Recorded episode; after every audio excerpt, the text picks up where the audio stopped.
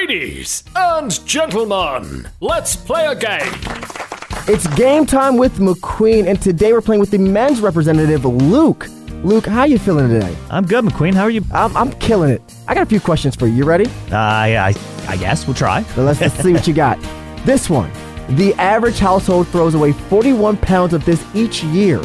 What is the one thing that the average household throws away Throws 41 away. pounds of? 41 pounds. Wow, that's a lot. That's a lot. Um, I would say food is probably the obvious answer, What's your answer? but that seems too easy, right?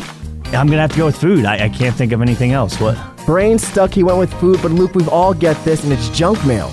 You don't even read it. Ah, yeah. Yeah. I, I get a ton of junk mail. and those newspapers are heavy.